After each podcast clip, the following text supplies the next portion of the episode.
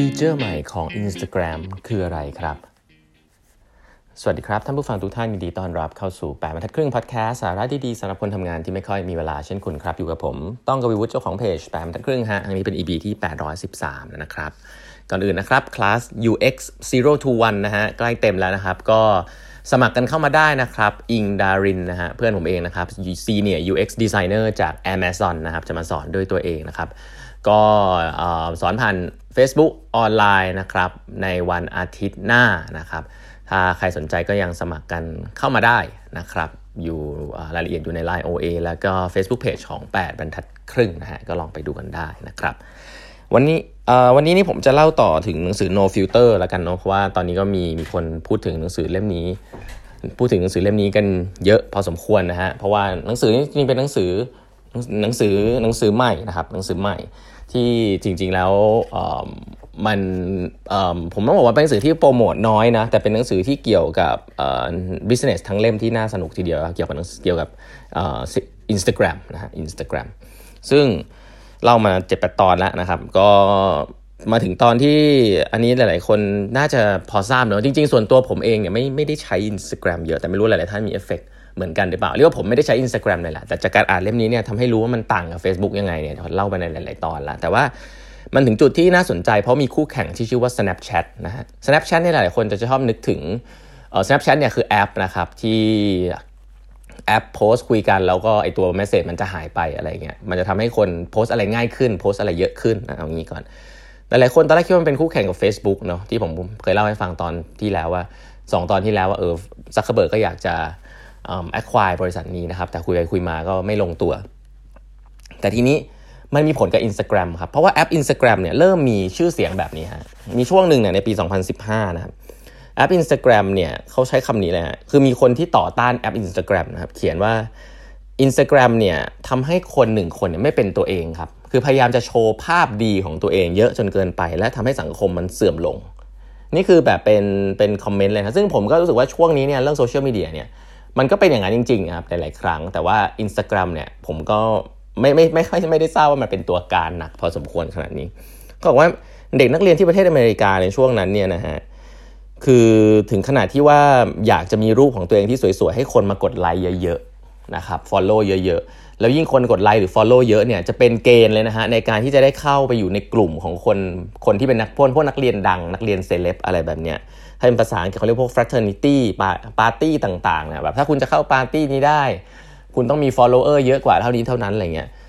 ก็เข้าใจได้นะก็เป็นการสร้างกลุ่มสร้างตัวตนขึ้นมาของพวกเด็ก ๆ มหาวิทยาลัยอะไรเงี้ยแต่ว่ามันก็ทำให้คนที่ไม่ทำเนี่ยเครียดมาก แล้วเวลาจะโพสอะไรสักรูปเนี่ยต้องคิดเยอะมากนะครับ แล้วมันก็เลยก่อให้เกิด network effect อย่างเงี้ยบ้าบ้าบ้าบ้าบออย่างเงี้ยเกิดขึ้นที่อเมริกาในช่วงนั้นนะครับ แล้วก็ Instagram เเด็กที่ใช้เนี่ยถึงขนาดที่ต้องใช้เขาเรียกว่าอะไรมันมีบริการหรือ service เลยนะฮะ ที่ช่วยแต่งภาพครับ คือไม่ใช่แค่ใช้ฟิลเตอร์ของ Instagram นะ แต่มีบริการ service ช่วยแต่งภาพให้ตัวเองดูดีกว่าตัวจริงครับ เช่นทำให้ฟันขาวขึ้นนะครับ ทำให้หน้าเรียวลงทำให้ดูผอมกว่าตัวจริงเนี่ยไม่ได้ใช้ฟิลเตอร์นะ แต่แบบ edit ให้เลย มีคนทำบริการแบบเนี้ยเพื่อให้คนเอาไปโพสต์ลง Instagram ด้วยนะครับ ของอเมริกานี่ก็จะค่อนข้าง extreme นิดนึงหรือแม้แต่เรื่องของการมีแฟนปลอมนะฮะมีบริการเพิ่มแฟนด้วยนะฮะเพิ่มแฟนเป็นแต่เป็นแฟนที่เป็น bot นะไม่ใช่คนจริง ๆ แต่ก็อาจจะใช้ได้นะครับในการที่จะเป็นตั๋วเข้าไปอยู่ในกลุ่มที่มันเป็นคนดังอะไรแบบเนี้ย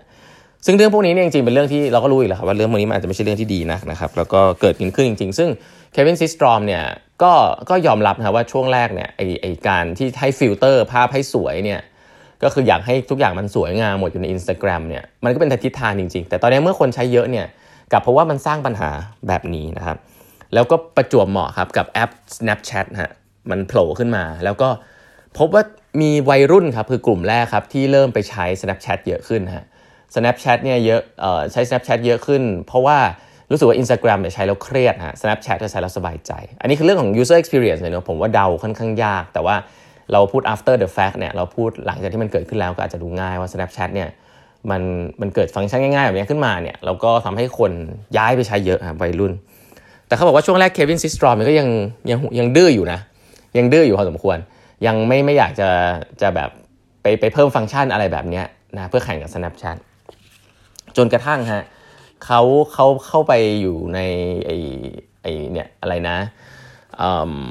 รางวัลที่ประกาศรางวัลนะครับเอ่อ global golden globe นะฮะคือ Instagram เนี่ยข้อดีของ Instagram แล้วก็เจ้าผู้ก่อตั้งเนี่ยคือเขาจะได้รับเชิญไปพวกงานแบบ Academy Award งานออสการ์อะไรเงี้ยเกี่ยวพวกเซเลบค่อนข้างเยอะ เพราะว่าคนเซเลบทุกคนก็ใช้ Instagram อะไรเงี้ยแล้วก็พยายามจะไปดูแลพวกเซเลบอะไรแบบนี้นะครับแบบถึงตัวเลย ซึ่ง เขาพบว่ามี feedback แล้วเขาเห็นนะครับว่าพวกดาราเนี่ยใช้ Instagram ครับ แต่ว่าจะใช้ Instagram กับภาพที่สวยๆ เท่านั้นฮะแล้วก็จะต้องแต่งภาพใช่ครับ แต่ว่าไอ้พวกภาพที่มัน work มากๆอีกแบบหนึ่งซึ่งเขาพยายามอยากจะให้คนลงเนี่ยคือภาพเบื้องหลังการถ่ายทำนะภาพที่เป็นมนุษย์จริง ๆ ภาพที่แสดงถึงความเป็นมนุษย์ในเบื้องหลัง ซึ่งเขาบอกว่าเคยมีภาพแบบนั้นลงไปในอินสตาแกรมแล้วคนชอบมากนะครับแม้ว่าจะไม่ได้สวยมากแต่มันได้เห็นถึงเบื้องหลัง ของความเป็นมนุษย์ของคนหนึ่งคนที่เป็นดารา แต่กลับพบว่าคนที่เป็นดาราเนี่ยไม่ฮะไม่ไม่ comfortable ไม่รู้สึกสบายใจที่จะลงภาพที่มันภาษาอังกฤษว่า raw จนเกินไป คือดิบจนเกินไป แล้วก็มีการพูดคุยกันถึงว่าจะเริ่มไปใช้ Snapchat ซึ่งสิ่งนี้มันทำให้เควินซิสตรอมเนี่ยเหมือนกับเป็น wake up call นะครับบอกว่าเนี่ยไม่ได้แล้วนะครับเพราะว่ากลุ่มหลักเนี่ยกลุ่มพวกดาราเขาเป็นกลุ่มหลักเลย ถ้าเกิดเริ่มไปใช้ Snapchat เนี่ยเดี๋ยวจะเริ่มลำบากนะครับ สุดท้ายครับเขาก็เลยตัดสินใจครับ ก็ตอนจริงๆมีคนบอกให้เขาเปลี่ยนตั้งนานแล้วแหละแต่ในฐานะ CEO ก็เขาก็ยังยังปฏิเสธ จนสุดท้ายก็ยอมครับ ก็สร้างขึ้นมาเป็น Facebook เออไม่ใช่เป็น Instagram ไอตัว Story นะครับซึ่งก็เชื่อว่าหลายๆคนตอนนี้ก็ยังใช้อยู่ครับโพสต์วิดีโอสั้นๆ ที่มันจะหายไปภายในเวลากี่ชั่วโมงอะไรแบบเนี้ยอันนี้คือที่มาที่ไปของตัว insight นะครับของการเกิด story ขึ้นนะครับแล้วก็อีกอันหนึ่งซึ่งเขาใส่เข้าไปเขาบอกว่าอันนี้เป็นเป็นเป็นเกล็ดเล็กๆน้อยๆหลายๆคนเนี่ยอาจจะ เคยเห็นไอ้ตัวบูมเมอแรงนะครับที่มันจะ reverse ไป reverse มาภาพก็จะดูน่ารักนะครับ reverse ไป forward reverse ที่ถ่ายภาพแล้วมันจะเลื่อนถ่ายวิดีโอแล้วมันจะเลื่อนให้เลื่อนหน้าเลื่อนหลังให้อะไรเงี้ยบูมเมอแรงแอปนี้จริง ๆ เกิดจาก hackathon นะครับแอปนี้เกิดจาก hackathon ของ Facebook นะครับที่มีคนเอาเอามาลองทำแอปเล่นๆกัน แล้วก็พอเห็นแล้วเนี่ยก็พบว่าเอ้ยมันมีความน่ารัก แล้วก็ลองเอามาใส่แล้วคนก็ชอบนะครับเพราะฉะนั้น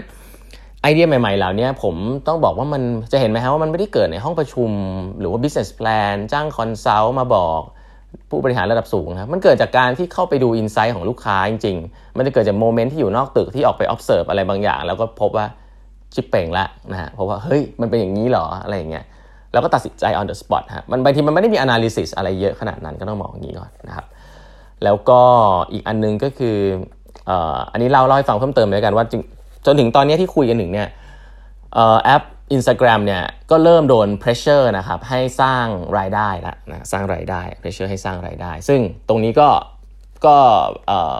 จะเป็นยังไงนะครับหลังจากนี้นะครับก็เดี๋ยวเล่าให้ฟังในตอนต่อไปแล้วกัน วันนี้เวลาหมดแล้วนะครับฝากกด subscribe แล้วก็ยังสมัครคลาส UX Zero to One กันเข้ามาได้นะครับ สอนโดย Senior UX Designer ของ Amazon นะฮะพรุ่งนี้พบกันใหม่กับ8บรรทัดครึ่งนะครับ สวัสดีครับ